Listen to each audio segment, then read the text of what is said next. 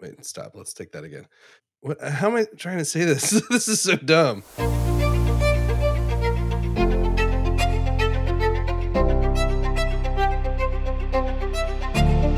Hey everyone, I'm Brandon Oto, And I'm Bryan Boling. and this is Critical Care Scenarios, the podcast where we use clinical cases, narrative storytelling, and expert guests to unpack how critical care is practiced in the real world.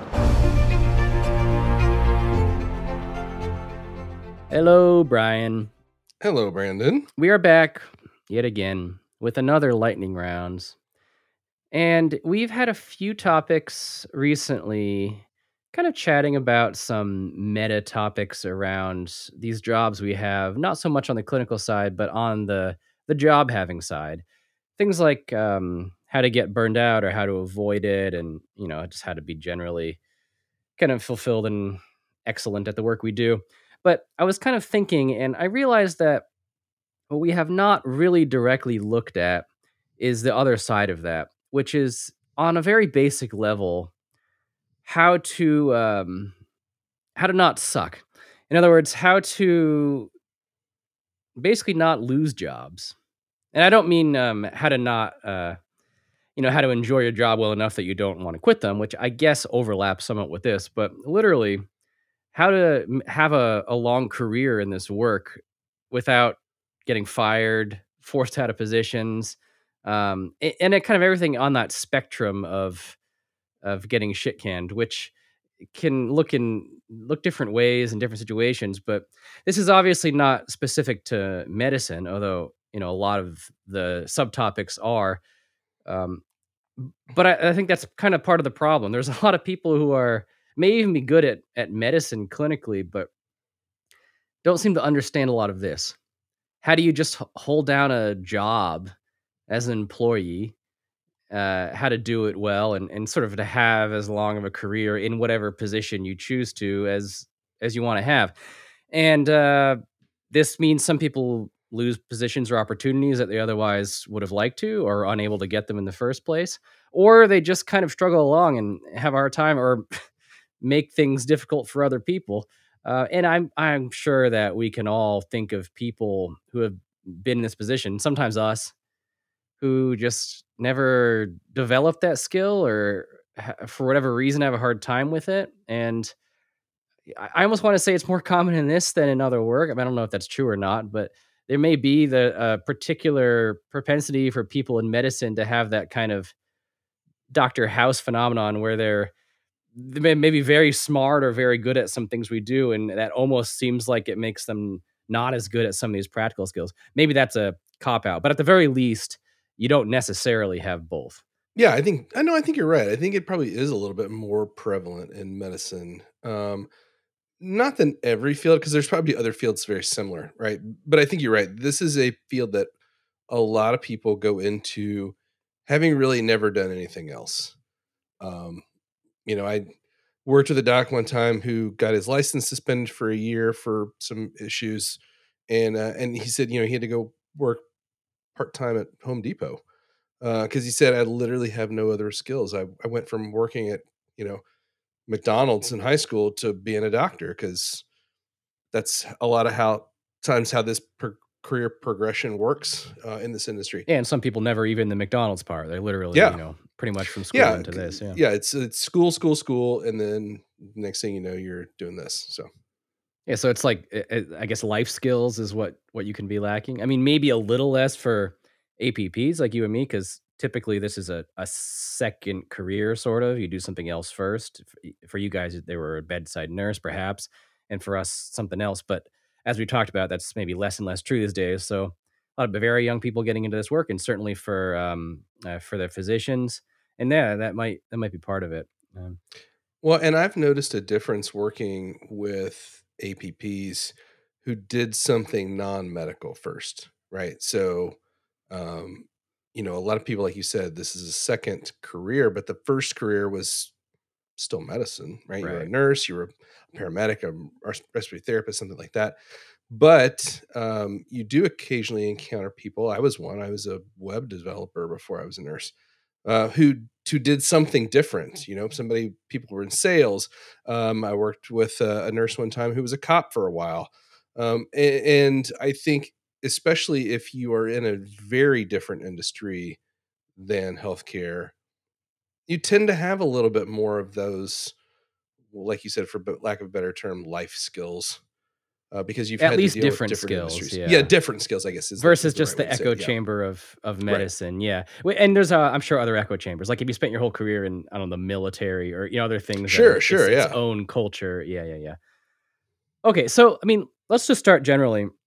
If we look at this general p phenomenon of sort of having these difficulties, whether that means losing jobs, I don't know, getting, like, disciplined or having trouble at your job, interpersonal problems, not being able to get positions you want, things like that.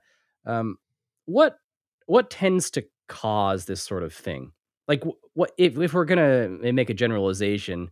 What is the what is the skill people are lacking? What is what is it people are doing that's creating these problems? Or it, can you not make a generalization? Is it a, a lot of different things?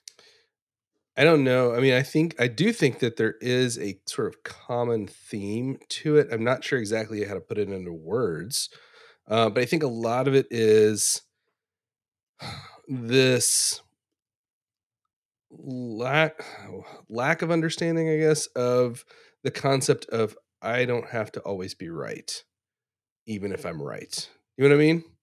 Um, people who don't know how to pick their battles, people who don't understand that it's not enough to have the facts on your side necessarily, uh, that there's sometimes other issues involved and things like that. Those are the people I think who tend to make enemies um, and not for reasons like, oh, they don't like the truth. Now, just because you're kind of a jerk about it, or um, like I said, you just you don't know where to invest your your social capital, so to speak. Right? I'm going to fight every single fight that comes up, and then you just become the guy who fights every fight. Yeah. I think that's a good generalization. It's it's the guy who like it seems like every day they're finding new hills to to die upon, and sometimes you're like, could, could you just like take it easy for And and oftentimes they're not wrong, right? They're, right. they're That's it, not the it, point. It's but not that that's not the point, right? Yeah, exactly. The point is it's not a fight worth having. Um, you know, and, and I see this a lot in places where you run into entrenched culture. Like this is the way we do things here. And, you know, somebody says, Well, but you're wrong. But are they wrong? Maybe they're not. I mean, it's not the only way to do it, but it doesn't make their way wrong any more than makes your way right. Uh, and sometimes it's okay to change culture, but you have to kind of know, like, well, what's worth having a fight about? yeah. Yeah. If I I guess I'll try to generalize this with one of two things. One is that problems come up when people don't like you. And the other is that problems come up when you keep creating problems of some kind for the institution, whoever you work for. So those are the same thing basically, but the people don't like you is more like a horizontal thing. It's with your your colleagues and the people, and the problems are like a, a vertical thing. You're creating, uh, you're basically your boss or your boss's bosses. Or you're making problems for them. Um, and I I guess I'll say one additional thing, which is that really, when you're working for any kind of larger employers, which mostly we are, institutions, you know, the reason you have concrete actionable problems is not necessarily either of those because you can do both of those and kind of slip under the radar. It's uh it's when they're like you're making a problem for other people and the problems are are documented and provable so they're they're they're real in the in the corporate sense of real. Things that just sort of happen in the ephemera are can kind of go by the wayside. But when you just keep appearing on on people's radar and it's in a way that is is concrete. It's what uh what's the Harry Potter meme? McGonagall is is like Hermione and those guys, and she's like, why is it whenever something happens, it's one of you people? It's when you're one of those yeah. people, right? Yeah. Uh, but in a way that uh, exists in a in a real way. That's when you start to kind of move down this slope towards it causing problems for you. Yeah. Yeah. And I think that um, the nature of people who do this job and the nature of, well, the, the nature of what we think medicine is like uh, tends to amplify that, right? Things are right and things are wrong. This is truth and this is false. Um, you know, and I think once you get into this business for a while, you realize that um, very few things are black and white. Lots, there's lots of gray. But you know, at first, everything seems like there's a right way and a wrong way. There's a right answer and a wrong answer, and I think it's real easy to get, especially if you're a science-minded person, right? There's objective truth. It's real easy to get into that of, but you're wrong and I'm right, and but you're right. You you don't want to be the person, right? Who you know? It's funny. Sometimes I'll have faculty ask me about a student. You know, uh, what, what do you think about? What do you know about this student? And I'll go, I don't. I don't really remember them all that well.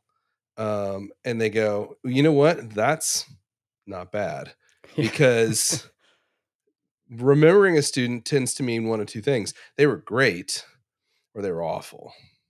Um, and you know, it's fine to be remembered for being great. You definitely don't want to be known for being awful, right? You don't want to be the person who, when your your name comes up, people go, "Oh yeah, I know that guy." Yeah, you might think you want to be that person, but to do that in a positive way is a really kind of a narrow needle to thread. Mm, yeah. Yeah, and it really, it's um, I, I think this does apply in pretty much everywhere, and it really in life and not just in jobs. That you can only die on so many hills, and you have a fixed, a finite amount, not fixed, but finite amount of capital to spend on, you know, which which hills you want those to be. And like you said, it's not necessarily a matter of what you're right about, although that I think that pertains to it because the kind of people who are always getting in these fights are often the kind of people who do have a very black and white sense of what right is. And it does help, I think, to evolve, mature clinically to understand that that's just not always that true. So then you can start to accept more gray areas and allow that to temper your enthusiasm. Because when are you going to get all up in arms about something? When when you really feel like it's absolutely wrong, right? You know, it's whatever. It's hurting people. It makes no sense. Whatever. If you can at least see some other side to it, you might still fall. You know, the you know we should do it differently, but you're less likely to be like, oh my god, this is like a huge deal, right? And Right. sometimes seeing that other side is not necessarily the the medical part, and that's the tricky part. It may be that, like, medically, things should be a certain way, but the the, you know, countervailing parts of it are practical, financial, interpersonal, all of those sticky things which you may not wanna engage with, but, I mean, that really is maturity, right? Understanding that you that you things don't happen or get done without acknowledging those, and, uh, and that they can absolutely have enough weight to to change how things are done. There might be one thing that is is better and makes more sense, but there's all these practical reasons, and it's not such a big deal that they're it's possible or worth it to to overcome them, and I think kind of getting all that is, I guess, part of getting over getting older and maturing. I mean, you see people who've been doing this job for decades and decades, and one strategy that you'll see sometimes, I don't know if it's intentional or not, but uh, definitely a working strategy is to just kinda not care too much. This kind of, like, blasé attitude about things, that will that will get you through, where some of these people who are always getting fired up about stuff, they don't they don't last as long. These guys who have been like a like a furniture at an institution for 40 years, they're often the guys who can not necessarily don't care about anything, but stuff happens and they're able to be like, "Eh, you know, you know, I did what I could, whatever. Maybe we can try to do something, whatever. But it's not. You got to be able to kind of roll with the punches. Yeah, I used to I used to work with a nurse practitioner who, uh, he he wanted to argue about everything like that, you know, and, uh, and and he would come up and and again, he was right more often than he was wrong. He would come up with data that says, you know, "This is not we shouldn't be doing it this way," or whatever, but but his his data would more often than not say, "There's no benefit to what we're doing," right? And I would point out that the data also says there's no harm. Right, and if there's no harm and, you know, everybody else, including the people who, let's face it, there's hierarchical power in medicine, right? So if the chair of your department or the chief of surgery or whatever wants to do it one way, he's gonna get more pull than you or I, right? So if instead of going and fighting the guys with the pull over something that is not causing any harm, just because there's no benefit proven, well, maybe it's okay to just say it's fine, right?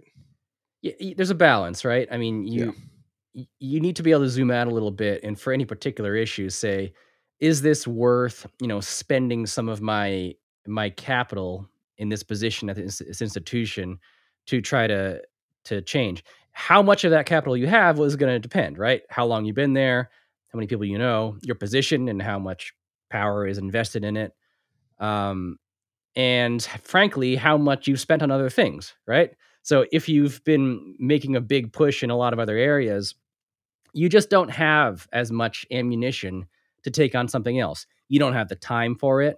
People are not as interested in hearing about it because it's one more thing from you.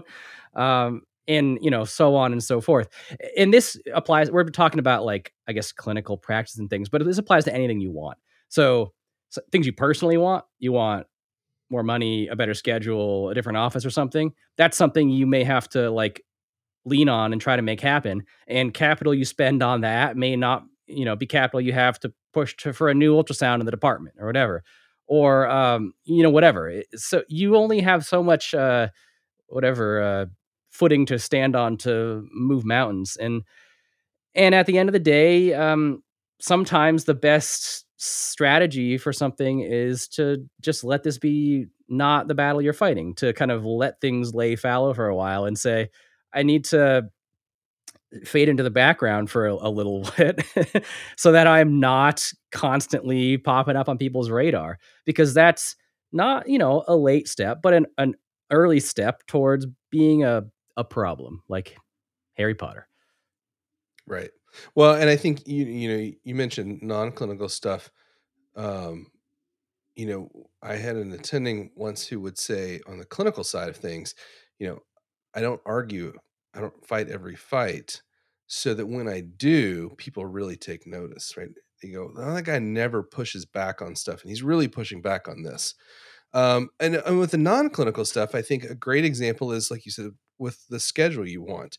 You know, if you if you're somebody who says like, "Hey, I have, you know, a, a lot of things I need to, to be off for," right? We we all know this is a this is a non-traditional life we live, right? Where the world is scheduled around people who work Monday through Friday, nine to five. So things happen in the evening, things happen on the weekends.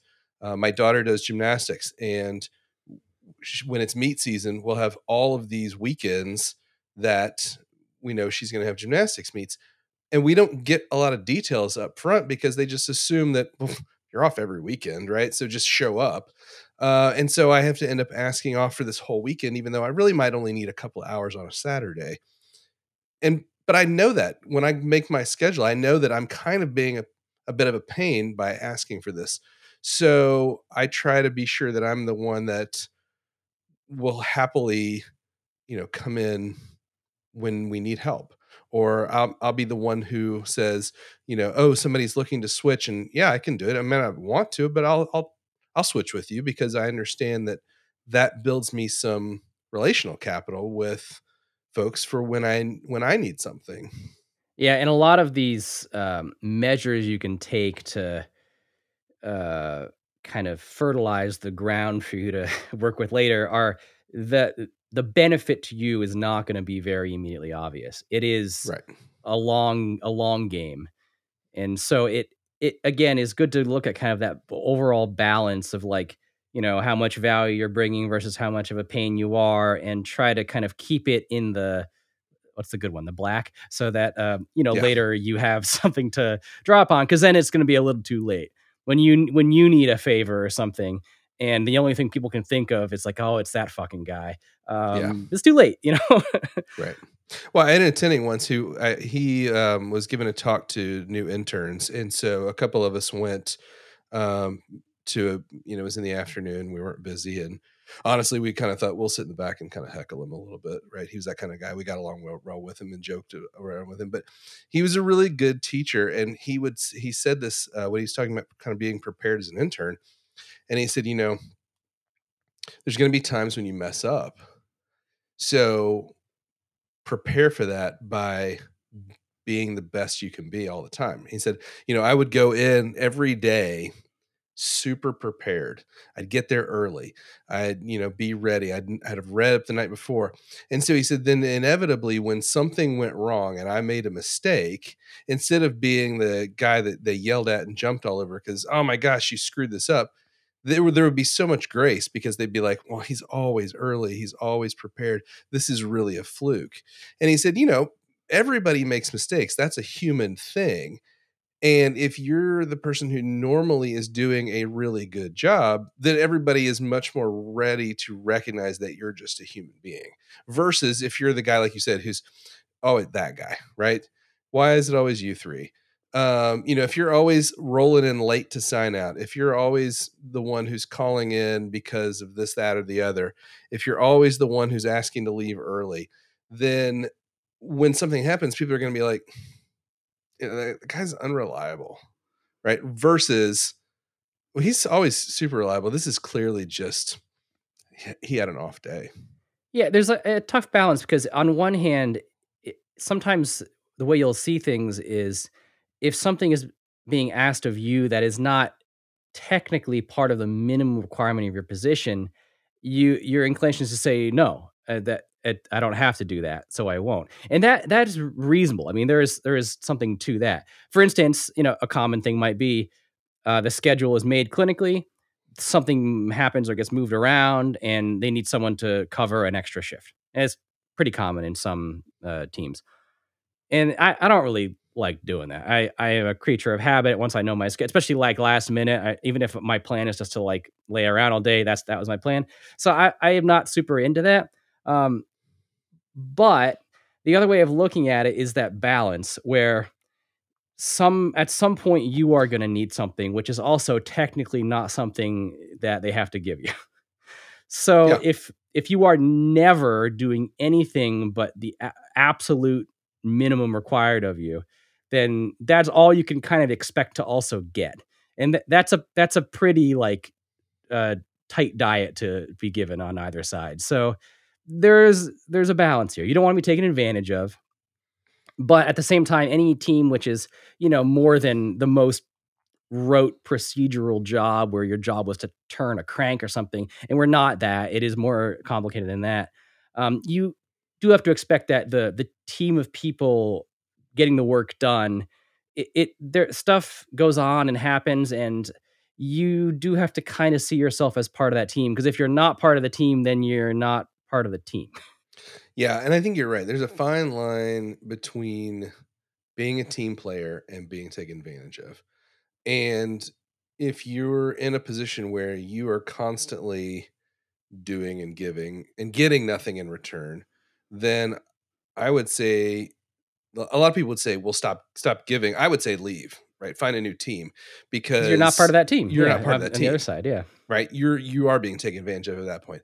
Um, I personally have no desire to be in a organization where I can't don't feel like I can just give freely because it's just going to be being taken being taken advantage of.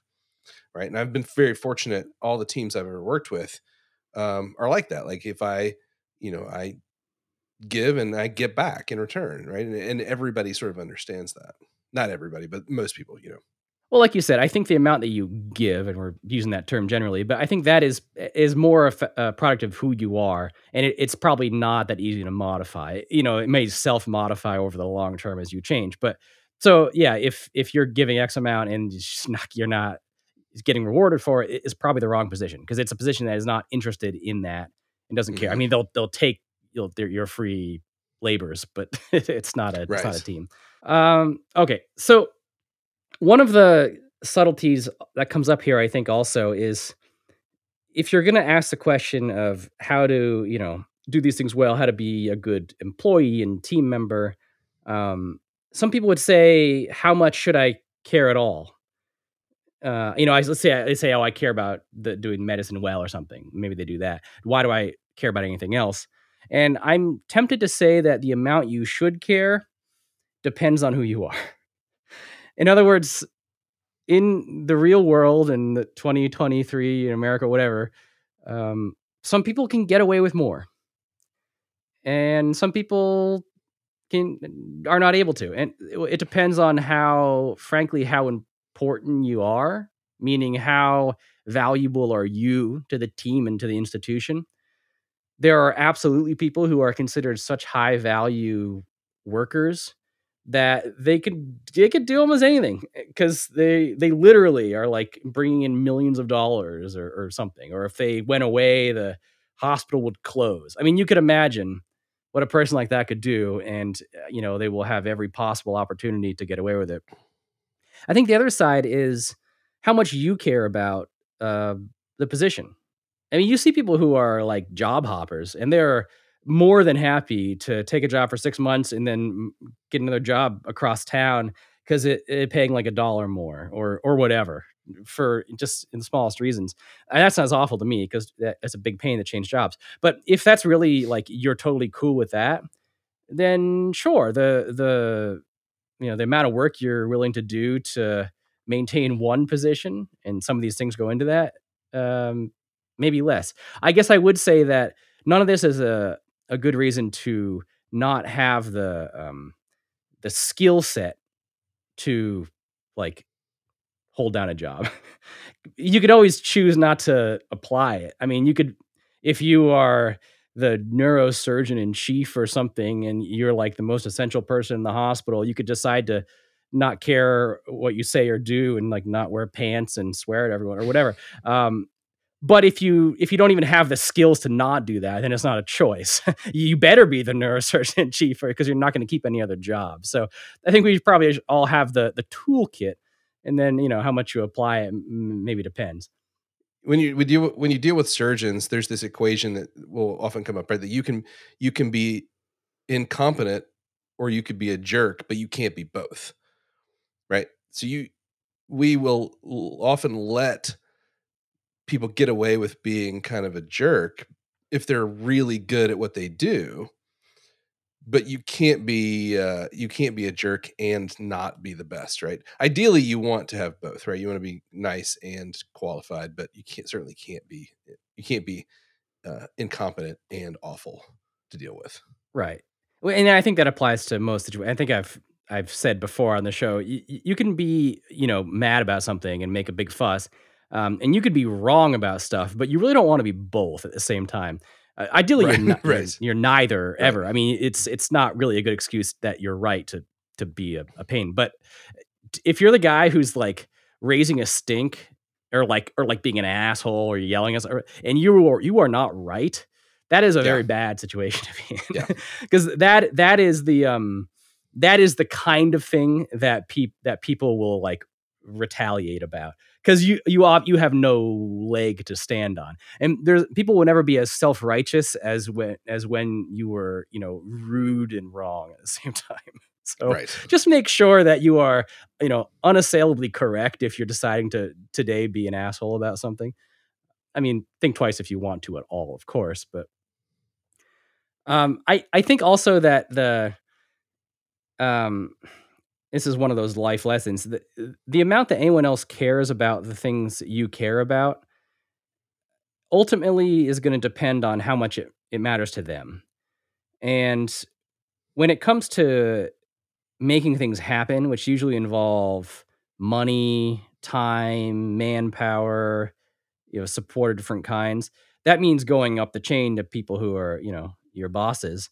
And things that matter to them are not always the things that matter to you. I mean, you'd like to think that if patient care is what matters to you, never mind things like where your office is, um, but even patient care, which is what we do, yeah, I guess hopefully on some level the powers that be are interested in that, but it's kind of disconnected. So the things that are priorities to your managers and executives, um, it may be behoove you to understand what those are.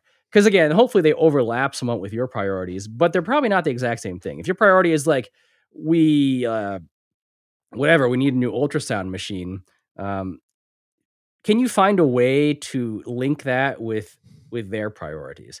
Because these are all just human beings they all got their own problems you got your problems and you're trying to make your problems their problems how can you show them that your problems are their problems? And if you could show them that you know this will uh you know reduce costs you know increase revenues uh you know improve some core metrics that they're tracking, something like that, they're going to say uh, this is this is relevant to me. So if it's something else, I mean, you may be able to catch their ear for a second, but it's going to be at the bottom of their list of priorities, and it's got probably not no chance against all the other countless priorities they have. It's going to go in this big bucket of things that sound like a nice idea that are not a priority, and then unless everything else above it gets blown away, none of that stuff's ever going to see the light of day. And you know, guess what? That never happens. There's always some new stuff. So right.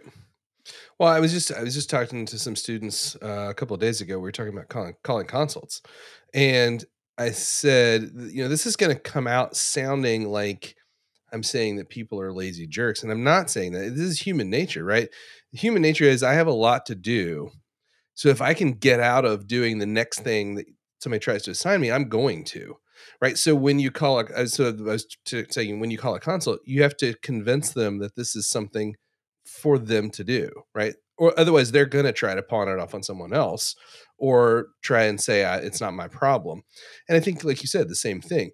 If you're going to go to an administrator and say, I want to spend $10,000 on a new ultrasound machine, they're going to go, well, that's, that's a problem that, and I have plenty of problems, right? So why should I care about this? Does it solve one of my other problems? If it does, then now I'm interested, right? So you know, we often say it's the right thing to do for patients or whatever. Uh, and in a perfect world, that would be enough. But if you can show that, like you said, what are the metrics? What are the things they care about? Will it reduce um, some other problem that we have? Okay, great. Will it save us money? Okay, great. Will it, you know, things like that. Um, you know, I mean, that's one of the arguments for our profession in general, right? Is that by going and working alongside our physician colleagues, we make it easier for them to do the things that they can do. So we add value even if it's not in terms of money, right? So understanding what people what people's motivation is, I guess. Um, because like you said, just because it's you're you're interested doesn't mean they're going to be interested. Yeah, and you say if you could find a way to solve one of their problems, um, it's also not going to be less potent if the problem that you try to solve is one that you you just told them about. Like they right. they didn't know it was a problem, right. and now now you're trying to convince them that it is. Their first reaction is going to be like, "All right, I mean, it wasn't a problem two minutes ago, so I'm hoping that if you go away, it's not going to be a problem again." as right. far as I'm, it concerned. sounds like you're my problem. Right yeah, now, exactly. So. no, but if it was a problem that that has been a problem for them, and they've been hearing about it, they didn't have a solution, and now you're saying I can help with that problem. That's much more powerful. Now you can try to make that happen by um, just harass them about it so that you are their problem. and then it's like, yeah. I'll shut up about this. or at the very least, so that, you know, the problem that I, I told you about eight months ago is still a problem. And so, you know, now it's like a recurring thing on their radar. Um, but certainly it's better if, you know, they've been hearing about it every month at their meetings and blah, blah, blah. And now you're trying to help them with it. You got to be careful though, because if you've created the problem, uh, one, one easy way to solve, solve the problem is to just get rid of you. So Right, in one way or another, yeah. So yeah. if if it's uh, yeah. Uh, the easiest thing to do what you want, then great. If that's uh, right. a hard way to do it, and it's easier to assign you to a salt mine in Siberia, then right. Um, for. Let's um let's talk about conflict resolution. Uh, you know, interpersonal stuff because this this is often how issues come up. Um, I feel like you know conflict is uh, not rare in this work, and probably I guess in a lot of work. But you know, it's a high stress environment. Like we said, a lot of people are probably not being selected for the people skills.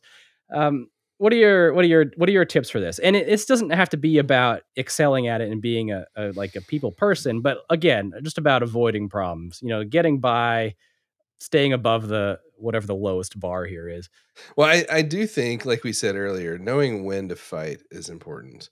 Um, and and that could be a big thing like trying to change policy but it could be very simple things too like you just you've gone to talk to a certain nurse five times about a thing and it's just not getting done so you can be an ass and stand in the middle of the hallway and scream at that nurse you could go down the hall and talk to the manager um you know, but sometimes the easiest thing to do is just accept that this is how it's going to be.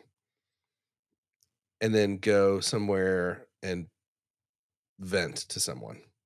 It doesn't solve the problem, but if it's not a big deal, maybe that's the thing to do.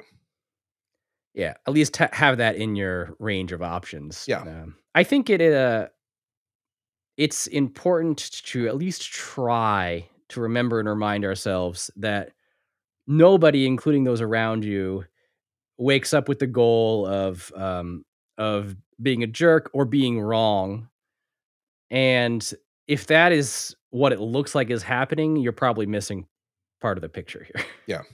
Uh, so someone I think at, at SMACC had like to say that if your reaction is to say, you know, WTF with this person, just maybe you can recharacterize that to what's what's the frame? What is the what is their perspective on this that is different from the one I have? Because if you can understand that, then what they're doing is probably going to make more sense. Now it could be as prosaic as like their wife just left them and they're just they're in a bad mood or whatever. But often it's that they have a different uh, take on the on the medicine. So like, you know, why won't these surgeons take this guy to surgery? You know, they have a different perspective on what's going on. Maybe you can come to terms with that. Maybe they know something you don't. And at the very least, you're you're working with medicine again. So there's room for disagreement. Um, but you know, maybe it's just a matter of like, maybe I'm sounding like a jerk, so then they're responding in the same way. Um, just trying to kind of slow down. And if you if you assume that there are no bad guys in this situation, you uh, get off on a better direction because that's the kind of the cycle that that starts to feed itself. Then if they're a bad guy, then obviously you could do whatever you want to them, uh, and then th- they're probably having the same thought and and so on. So you know, mo- you know, people say if it if it felt good to say, it was probably the wrong thing, and so on, and all that is probably true. But um, I I think it's also like, how do I put this? When you reach a certain a, a position of a certain amount of responsibility, and I think this applies to ours. Um, it comes with a responsibility to um, uh, I guess to be the the bigger person, or at least to try. you kind of lose the the right to um to just like wig out on people and to you know have really emotional responses to a lot of things. You're you have to be the guy who when someone comes in and starts yelling, uh, you don't. And you know you you you stay you, you have to be above things and so on. And I don't know, maybe not forever or whatever. But you know, imagine if the a patient's family member walked into the CEO's office and started screaming about something that had happened. I mean, they might call security, but do you think their reaction is going to be to scream back at them? Probably not, right? Because you you probably don't get that position unless if that's the sort of thing you do. Yeah, right. we live in a weird world. I mean, maybe Elon Musk would do that, but you know, by and large, right? So I, I, think this is kind of responsibility, and that may explain why, when you said the thing that felt good at the time, now you're quote in trouble, mm-hmm. because in a way, it was sort of your job to be better than that. Yeah, yeah. No, I think that's a really good point, right? That that you know, saying that out loud might make you feel better in the moment, but maybe the best thing is to just hold your tongue go to, you know back to your office and say it to yourself or say it to somebody you trust uh, to just say i'm going to vent because i should not say this to this person but it's going to feel good to say it to you.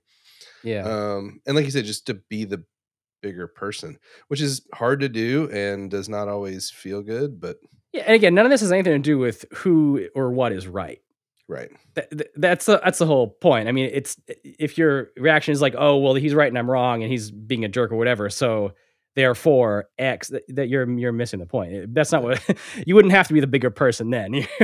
yeah, um, it's funny. You know, so I I heard this one time that we tend to expect grace more than we give it.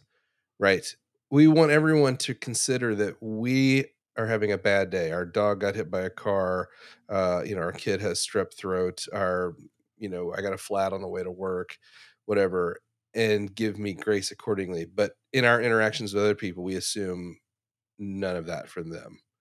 Um, and I like that what you were saying about what, what's the frame, like whether it's something like that, like you're having a bad day, or whether it's something that you just don't understand their perspective, right? We, uh, when I used to work in a community hospital, we would have patients all the time who would, you know, just bleed all night, right? The chest tube output would just continue to be high. They continue to be unstable. You'd call the surgeon all night long, and they would just you know give give you the blood, give you the blood, give you the blood, and you just think, why don't you just take this person back to the operating room? And sure enough, six o'clock would roll around, and they would come be there to pick, take the person back to the operating room, and you'd think, I don't understand, right? You're getting woken up on. It's not like you're getting a good night's sleep, so this isn't laziness. What? Why? Are you just dumb? Why? Why not? I don't understand. And then somebody explained it to me that you know in this particular hospital, the, they didn't run the OR all night. Right? Going back to the OR was a big deal, and it meant calling in people from home who were then obviously disgruntled that they got called in from home. They had, it cost a lot of money, and hospital administration would keep a list. And if you got on that list of the, you're the guy that calls the OR in in the middle of the night too much, then you had to answer to hospital administration. And so once I knew that, it was a lot easier to understand that, oh, okay, so they're going to try to do whatever they can. It's not that they would never do it, they would come in sometimes, but they would try to do whatever they could to not be that guy. Yeah. And that that black and white person would say like that that's not right, but right. the like nuanced person would say it's not it's is it worth it? And Right. And understanding where they're where they're coming from made it a lot easier. Um all right. What other tips can we give to holding down a job? I guess I'll offer I'll offer one general one, which is that um, if something is not in writing, it is not real. And that applies to just about anything. Something you were promised as part of your your employment conditions when you were hired, something you were promised later, oh, there's going to be a raise, that you're going to have this time off, whatever.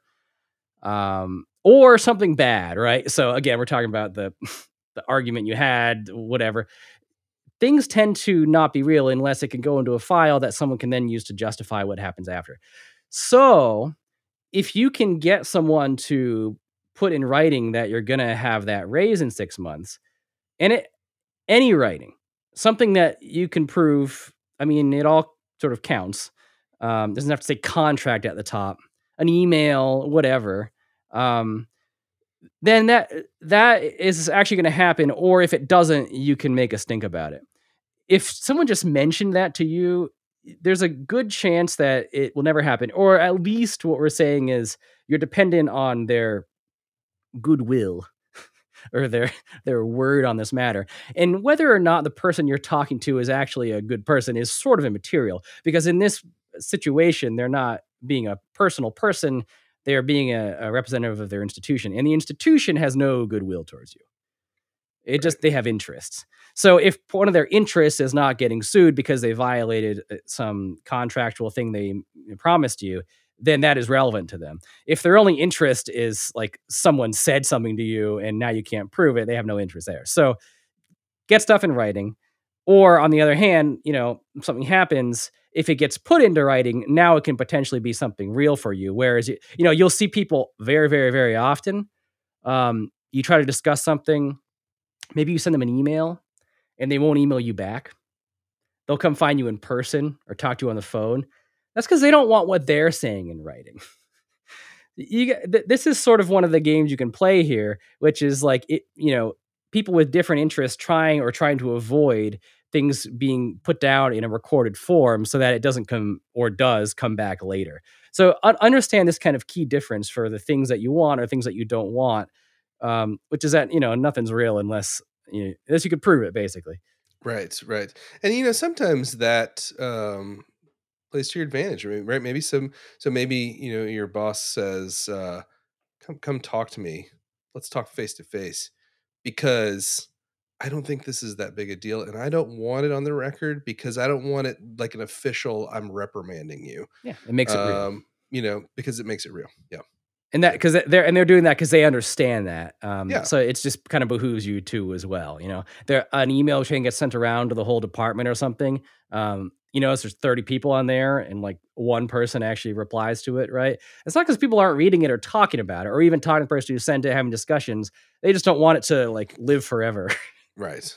Right. What else should we say about this? I don't know. I think it all comes down to like we've we've sort of said in, in lots of different ways. It's just, you know, be the kind of person that you want to work with and you'll get along with people. Um, you know, don't fight every fight. Sometimes you just have to put yourself in other people's shoes and say, maybe I don't understand what the problem is. That's okay. I'm just going to move on. You know, be a team player, that sort of thing. Like I said, just be Yeah. the be the person that you would want to work with. Yeah. I mean, ultimately, 95% of these problems boil down to, like I said, people had a personal problem with you, or you were a problem for the institution, which ultimately means, you know, money, regulations, things like that. So if you can avoid either of those, you are at least uh, not unlikable Right. and you are not creating issues that are, you know, on paper, inviting investigations, um, you know, costing money, stuff like that. You probably have a long career. None of this, you'll notice, has anything to do with the medicine you're practicing. And Yeah. that's, I think, the error people make. They think that is the issue, the the goal of the job. Anything else is is irrelevant, and that's just not. This is not real life. No matter what you're doing, even a solo Right. practitioner, that's not how it is. Yeah. The other thing I think I would add is when it comes to conflicts and stuff at work, um, I would say uh, realize a lot of times it is it really is not personal. Um, I was just thinking when you were talking, I had a friend once who um, was fired from a job, and he would talk about how you know it was because he had this big conflict with his boss and um he really hadn't didn't know her that well like she had, was fairly new to the organization and had only been in the position for a few months but uh, you know then then it became you know well people have kind of poisoned her against me that sort of thing. And years later he went back and worked for the same institution and ran into this boss and he thought oh it's going to be all you know horrible and she didn't even really remember him A- and in his mind he had made it this big thing where they were like enemies and she was like oh nice to meet you and he was like what? And when they talked she was like oh you know i, I vaguely do remember that now that was like when i first started but she didn't remember the details and it wasn't personal right? It was literally just business so Yeah, that exactly. And that that means that a lot of those things that turn into something that maybe gets you fired, you you made that happen. You you you took something that was not an issue and you you made it one. And you see that all the time, right? There's Yeah. a dispute of some kind. Who even knows how it started? But it started as a non-issue in the larger sense, meaning like nothing was on paper, whatever.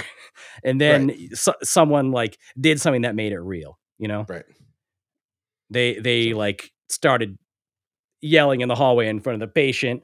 They sent off the email that cannot be retrieved or, or whatever, and now now it's real in the institutional sense, and now they're the asshole. It's like the people say that you know t- you get in a bar fight, no one sees who threw the first punch because they weren't paying attention. They see you punch them back.